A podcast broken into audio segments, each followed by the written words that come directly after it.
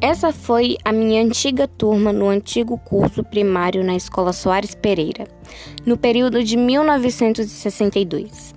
A querida professora Dona Maria, que nos acompanhou durante todo o curso, fomos a última turma dela, pois se aposentou quando concluía a 4ª série.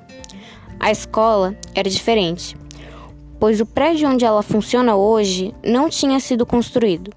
As salas de aula eram todas na casa original.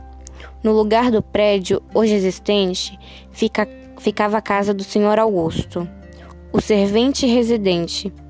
O refeitório ficava mais ao fundo, no pátio central, e tinha as laterais todas abertas. Ali comíamos a merenda deliciosa feita pela Dona Conceição e comprávamos doces que a Dona Joana, a servente, vendia no horário do recreio. Foi um período maravilhoso e me sinto muito feliz por poder estar de volta a essa escola que me traz tantas boas lembranças.